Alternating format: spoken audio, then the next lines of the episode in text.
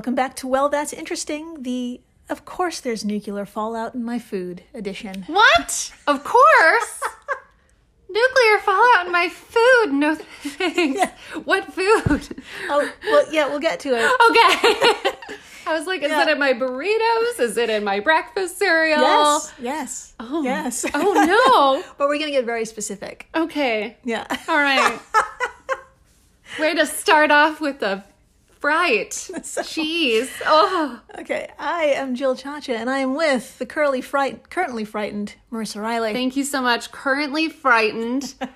Just had an awesome chicken club. Hmm. And now I'm like, a, a, a question I've never asked myself, which is, was there nuclear fallout hmm. in my chicken club? yeah. After this episode, everyone will be asking how much nuclear fallout is in their food.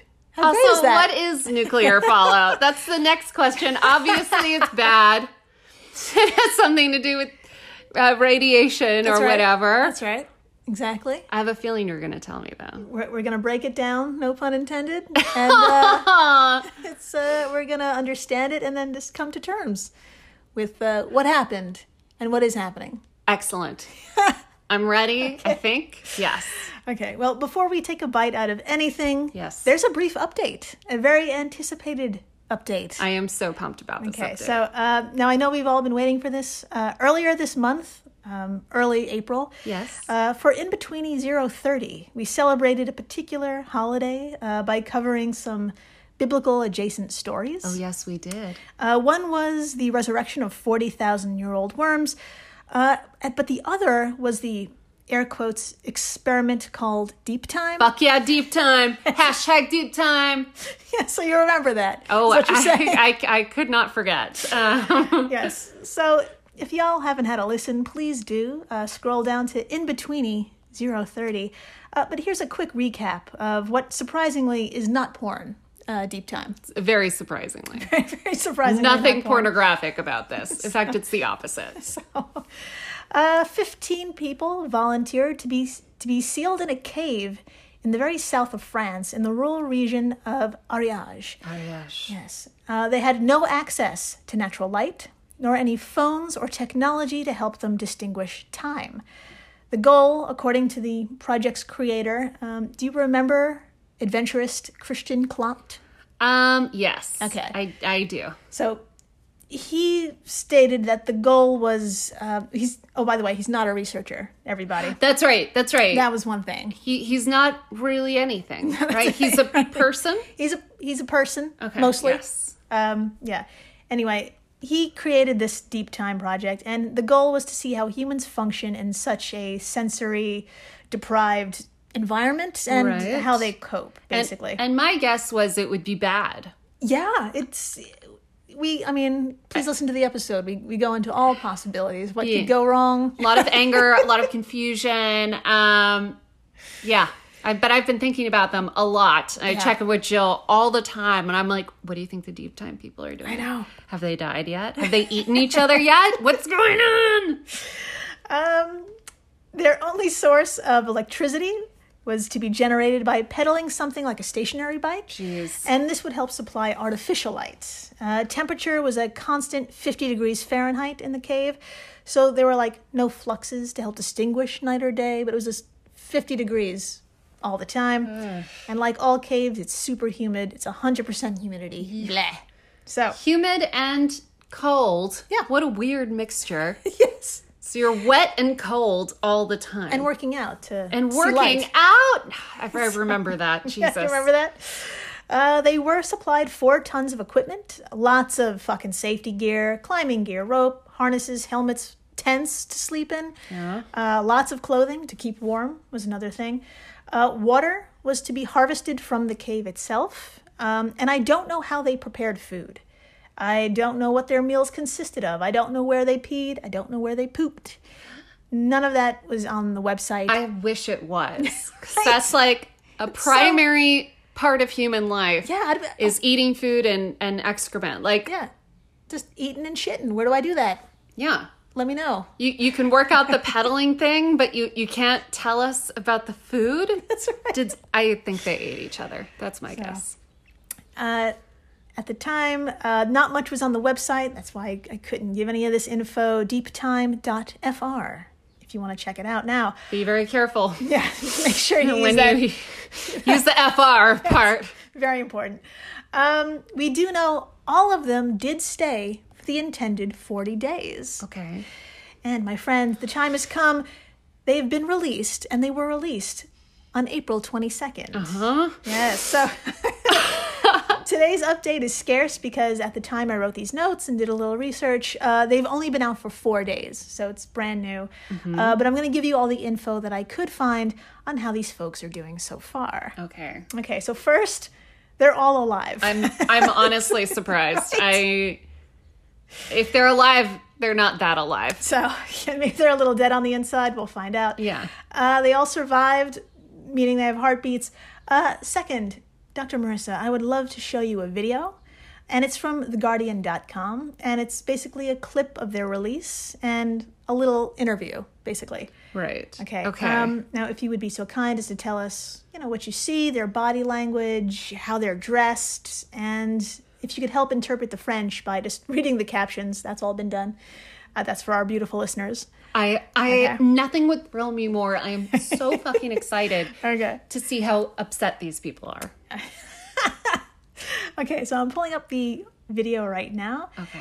Uh, and just give us a rundown of the just interpret the scene, if you will. I would love to. I would love to. Let's do it. Let's do it. All right. Okay. All right. So I, I see the entry, or I guess the exit now of the cave. Uh, big sign. They're all walking out. They're all carrying some shit. They've got coats on. They look okay. Oh, they're cheering. A little bit of cheers. A little bit of cheers. I I I don't know if they're they're they're arm and arm. Okay. They've got Yeah. arms around the shoulders. Yeah. I would say they're a little tired. They look a little A tired, little tired. Um, but they look like they're accomplished. yes. They absolutely. look excited about this. This these two look like a couple on the very far left. yep. These two are They're like cozied up. on top of each other. Yeah. Were any of these people couples? no, they were all strangers. yeah. Oh my god! Yeah. I just got goosebumps. They were they look like they were doing it. so, They look like they were doing it in the cave. I'm happy for them. But yeah, everyone looks pretty happy. This guy doesn't look that happy, but I think it's because he's standing next to the couple. right. He's uh, he, so he's like, oh, they're doing it again. Oh, they're doing it again. Yeah, uh, they're wearing sunglasses clearly because they were They- they've in been mostly inside. darkness, right, and artificial light. Um, yeah, They have uh, helmets. Um, they're carrying their helmets. They're not wearing them anymore. right. Yeah, I, this is not the group that I. Th- these are these people looked like they wanted to do this and they liked it. Yeah, yeah. I, I don't know mean, why I'm so pissed at that. We're here's the thing: it just happened, so we have to just keep put, put a pin in that. Okay. Okay. The trauma hasn't set in. So There. I think that's we'll we'll get to it. okay. All right. Um, right. So I'm going to continue the video. I just paused it, but the guy you're going to hear right now, he's Christian Clot. He's the guy who raised one and a half million euro. This was his baby, and he wanted to see it manifest, so he raised the money, um, and just yeah. So this was his idea. He's very much the face of this project. Every time I'm looking for updates, uh, he comes up, which is really weird. Yeah. We- we no have- one else. yeah, it's um, there's snippets of interviews that we're, and we're going to talk about that. But right now, it's Christian is the first. Is like if you want info, you have to go to him first, which is really weird. Yeah. Yeah, and we talk about how this is not a study. This is uh, if you listen to the in betweeny that this was A just- project. yeah, it was just 15 people in a cave. It's there's no control group. There's no yeah. So We're we're everyone speaks the same language. They're from the same country.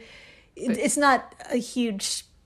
What do you call it? Like a pool. It's not know? a very diverse pool. Right, everyone exactly. everyone does look white, fair skinned. Yeah, so- Um yeah. a lot it was of- just like a thing that they did. Yeah. more, more than a I study. I think this was a camping trip. As- I, I not even a project. I think they were having some expensive fun in the dark. yeah, I know.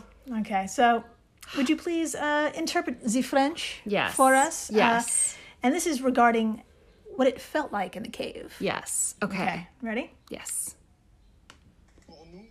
All right, for us, it was a real surprise because when we realized we had spent 40 days in the cave, in our heads, we had spent between, Emily, how many for you? A woman says 23 days. 23 days, and for the majority of the team, it was around 30 days. So in our heads, we walked into the cave 30 days ago. Okay. Okay, And then and we're, we're- seeing the inside of the cave. So Yeah. basically, he, what he said was he said it, we were there for 40 days.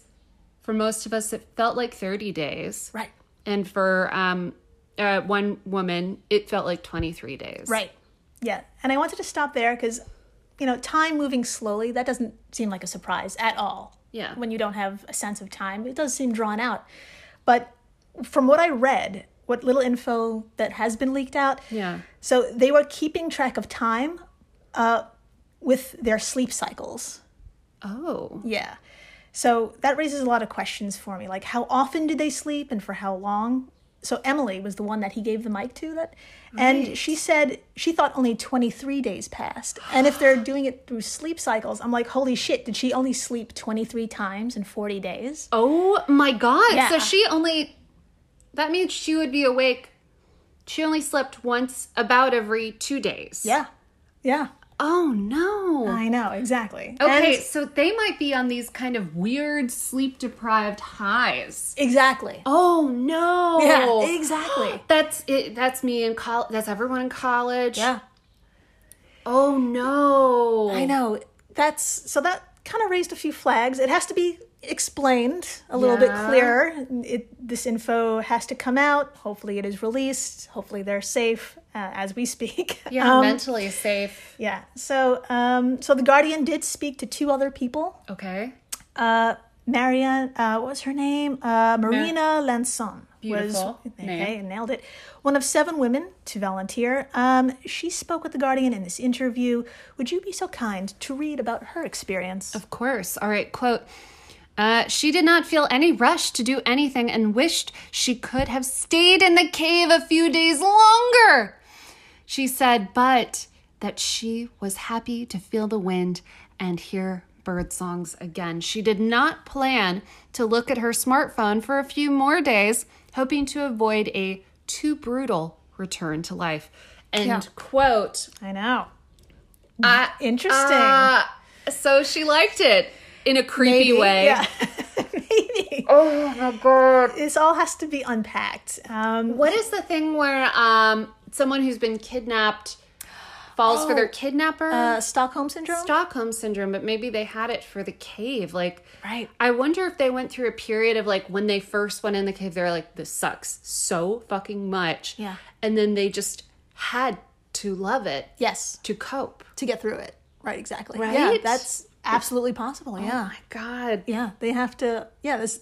This is what I'm talking about. All this shit needs to un- be unpacked, and hopefully it's unpacked by like the right people, psychiatrists, therapists, Therapists, friends, Fucking- family, yeah, someone who's close to them that they can trust. Yeah. So, so uh, humans are creatures of habit and nostalgic, which also may explain not only what she said, but this statistic. Uh, a little over half, two thirds, expressed a desire to remain underground a little longer to finish group projects. Wow. Yeah. Johann Francois, a math teacher, admitted to having mixed feelings. Uh, he kept fit by running in circles for six miles at a time Wow. Okay. and had, quote, visceral urges to leave. There we go. That's what I was waiting for. Yeah. Yeah. Visceral urges to leave. That would have been me, and I would have acted on it. Especially if there's shit in the dark and it's wet and cold. I mean, I, I would just be like, I gotta go to a shower. I gotta go home and watch Netflix for eight hours. I have to waste some time inside, Yeah. you guys. so Johan also said that the lack of obligations and no kids was a way for him to live in, quote, the present moment without ever thinking about what will happen in one hour, in two hours, end quote. So, Okay. a lot of emotions and reflection of lives need to be unpacked. I I don't even know what to say about that. I Yeah. Oh. So, Uh, hopefully, the long term consequences will be honestly reported. Yes. I do not yes. know. Um, as far as I know, everything needs to be through Christian, so we'll find out. Oh my god! I wonder Um, if they're just. I wonder if he. Okay, so my I, I watch a lot of TV, so I'm just like, what if he paid them off to say nice things about his project? I'm positive he didn't. but Right. what if? What if? What if what if it was a total bust? Like it totally sucked in there and they were all like I don't know, just hated it. And then he was like, "Look, Look, I got when we get out there, I want a butt like ho- with the gun in his hand. Like I want all smiles. You two pair up, look like you've been fucking. and when they ask you about it, you had a great fucking time and you wanted to stay longer. All right, let's move. Like Yeah, exactly. I'm positive. you that love didn't shitting in the dark. Say You it with me loved. now. Say it with me all together. We Love loved shitting in the dark. oh my god. What if that did happen? Oh, well, yeah. I mean, yeah, you have to conserve your energy, right? So there might be a pooping corner. Was there a pooping corner? I want to know. I, I want to know too. I think these reporters are asking all the wrong questions. totally wrong. I think I, I want to become a reporter just so I can go up to them and be like, "Where the fuck did you shit? How did you wash yourself? What the fuck? What did you eat? Are you okay? Yeah, for real. Fucking hell. Do you want to talk? Do you want to have? Do you want to have coffee with someone? Do we need to go have coffee so you can really talk about it off the record? right. What's going on? some uh, some deep coffee? have you cried yet? Like what? Oh man. Well, I will certainly be keeping an eye on what data is shared and what drama that took place and will take place, I'm sure. And I am so fucking here for it. And if you, Yes. dear listener, have anything, hear anything, read anything, please contact us and we'll share it with everyone in another update. So because Yes. I can't I can't let this go. I want to know what's up. This is an on. This is going to be an ongoing topic. Oh, yeah. revisit. I yeah. So, uh, after the break, speaking of long term consequences, episode 037 Nuclear Fallout Found in U.S. Honey. What? It's all right. No. Sorry, I screamed. That's okay. Uh, it's just the first of many. Stay tuned. Please do. When Johann Rahl received the letter on Christmas Day 1776, he put it away to read later. Maybe he thought it was a season's greeting and wanted to save it for the fireside. But what it actually was, was a warning, delivered to the Hessian colonel, letting him know that General George Washington was crossing the Delaware and would soon attack his forces. The next day, when Rahl lost the Battle of Trenton and died from two colonial Boxing Day musket balls, the letter was found, unopened in his vest pocket. As someone with 15,000 unread emails in his inbox, I feel like there's a lesson there. Oh well, this is The Constant, a history of getting things wrong. I'm Mark Chrisler. Every episode, we look at the bad ideas, mistakes, and accidents that misshaped our world. Find us at constantpodcast.com or wherever you get your podcasts.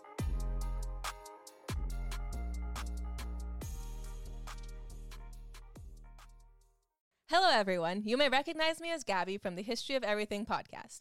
And my name is Brenna, and you don't recognize me from anything yet. Together, we're two scientists who explore all of the weird little questions and conspiracies of the universe in our new podcast, Mystery of Everything. Everything has an explanation, We hope. but that is what we're here to figure out. We will dive into the science behind many popular conspiracy theories, such as vaccines causing autism, flat earth theory, and was the moon landing fake? And if so, why the heck would anyone even do that?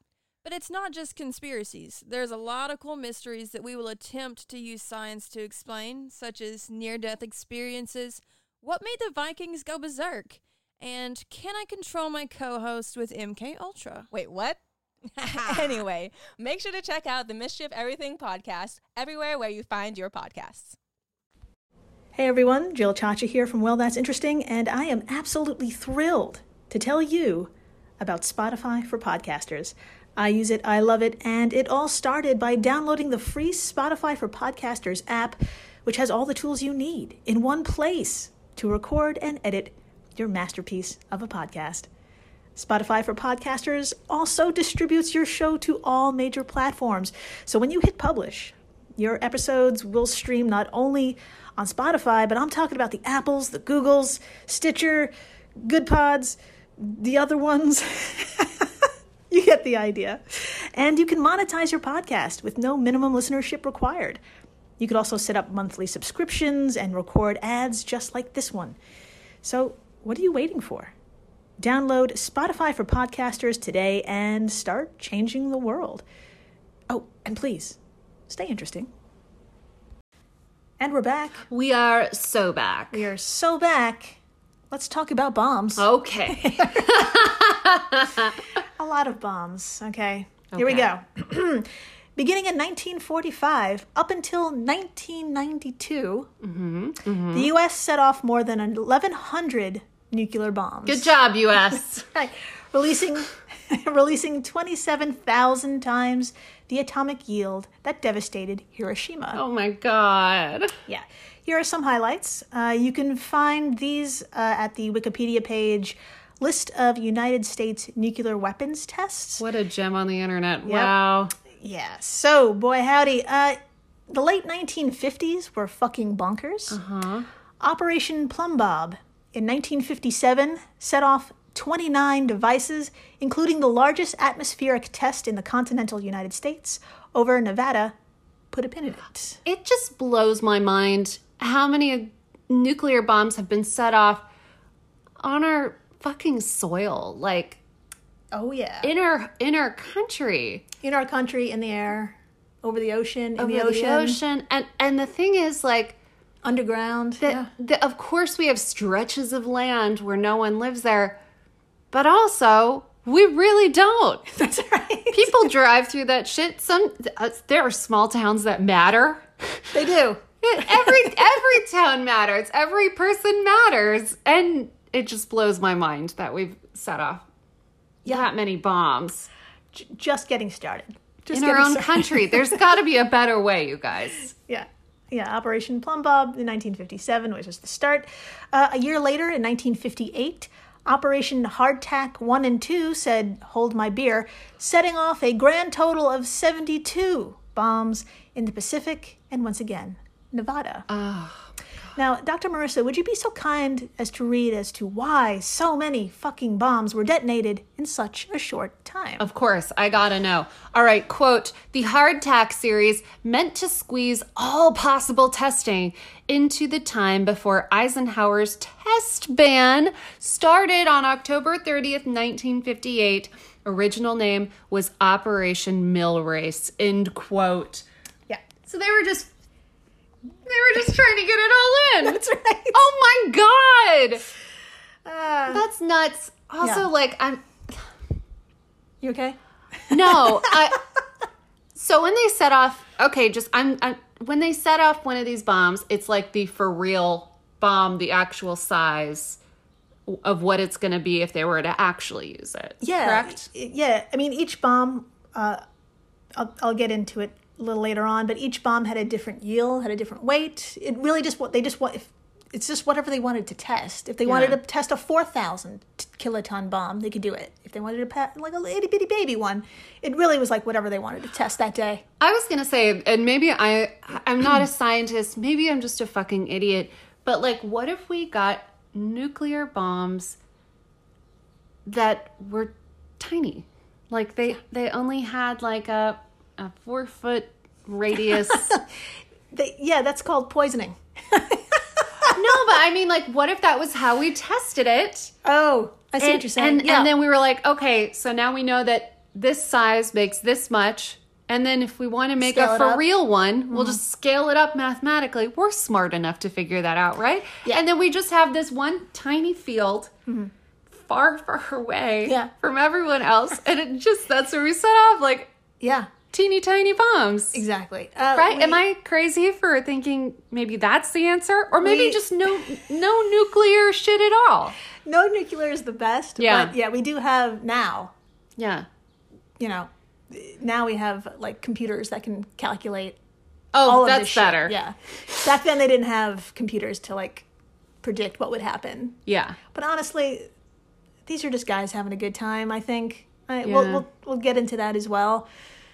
But um, I liked my yeah. teeny tiny bomb. that's briefcase bombs. yeah, that's uh, that's also a thing.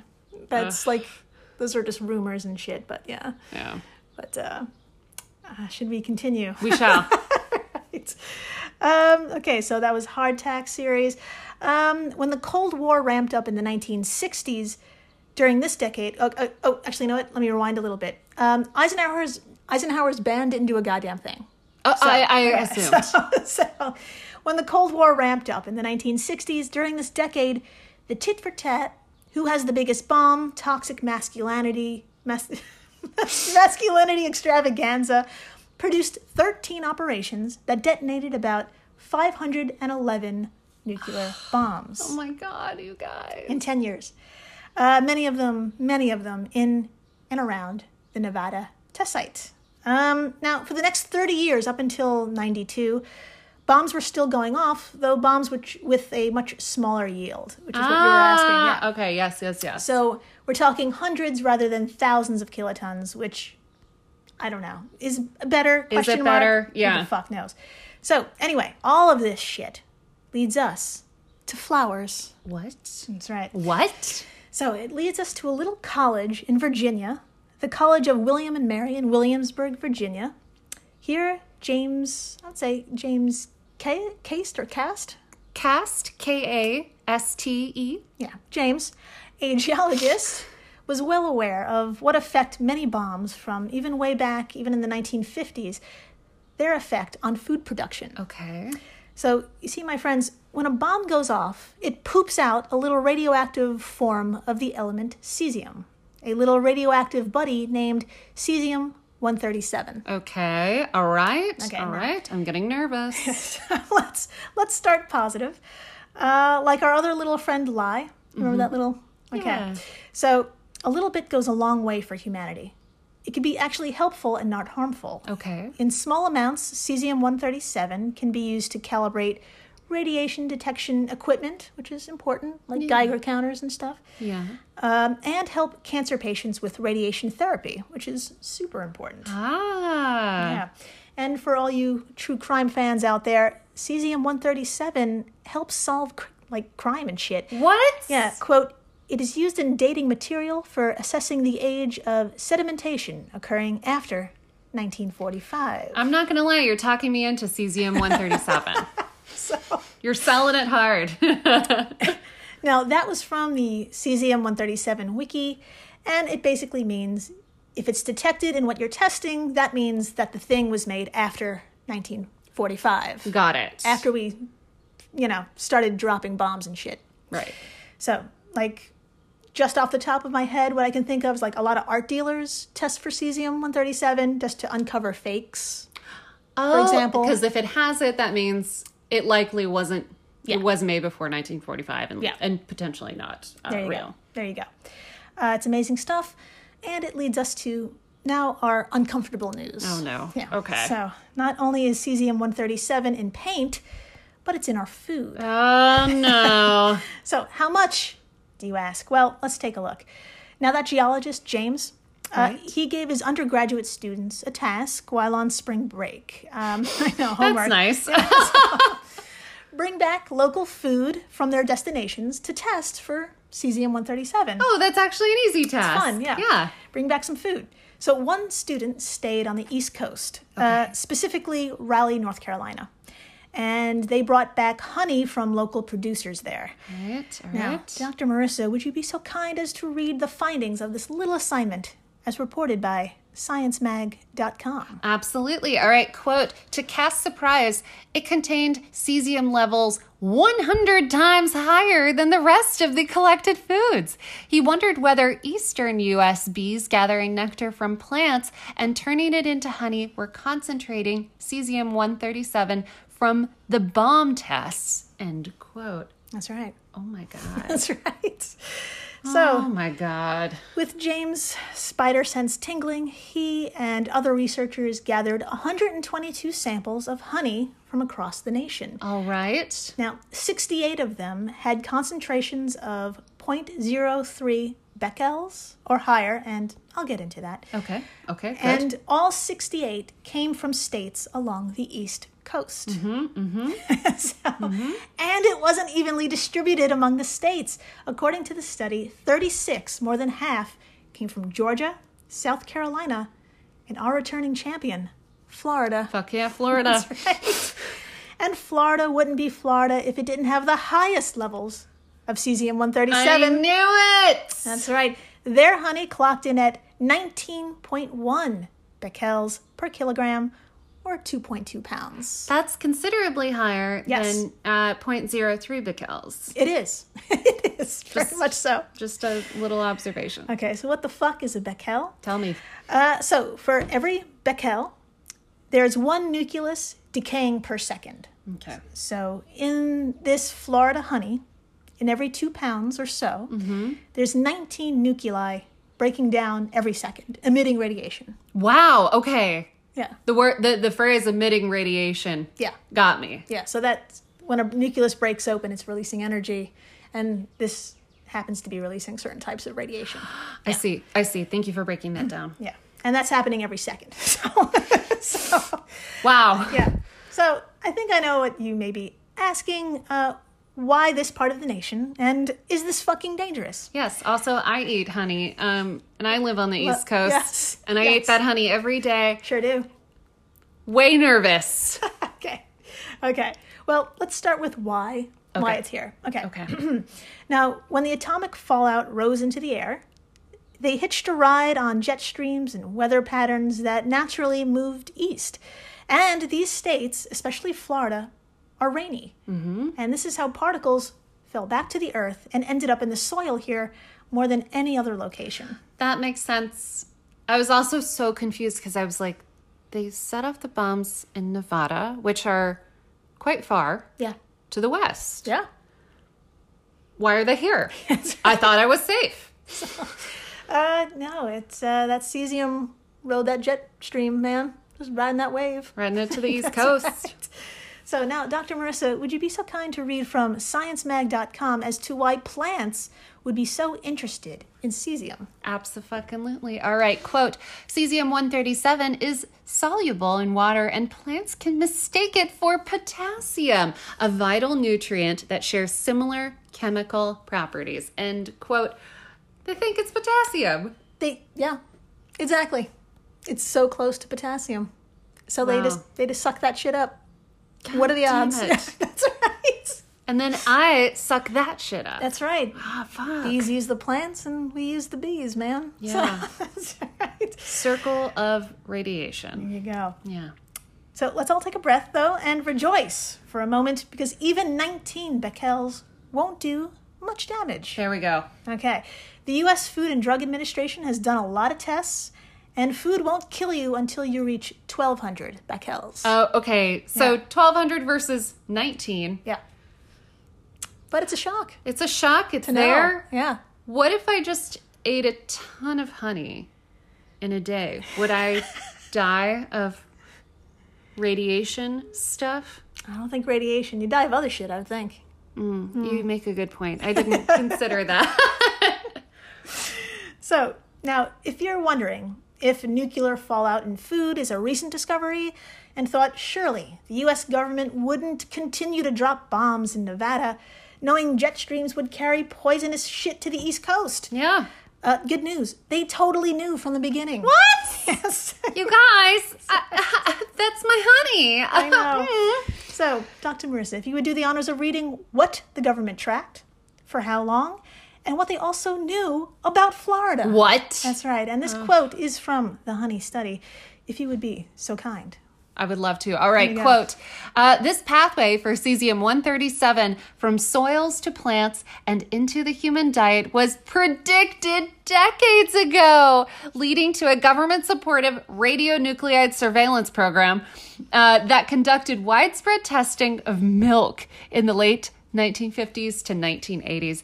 A program called Pasteurized Milk Network PMN started in 1957 by the U.S. Public Health Service, with PMN and individual state programs joining the efforts. Over 10,000 measurements of cesium 137 in milk are available.